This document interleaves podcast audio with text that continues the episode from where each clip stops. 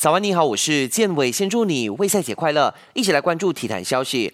欧冠复赛日期未定。消息说，欧足联与一些欧洲俱乐部主席进行了一次的会议，讨论了本赛季欧冠回归的可能性。据说，欧足联希望欧洲所有联赛可以在七月份结束，而欧冠的八强淘汰赛暂定在八月十、十一或十二号举行。但比赛形式、是否主客场等细节还在讨论中。反观德甲即将重启，就在德国总理默克尔通过德甲复赛的计划后，德国足球职业联盟。据说已经决定在下个星期五十五号重启赛事，目前只等待官宣成为五大联赛中率先复赛的联赛。至于英超、西甲以及意甲，还需要等一等。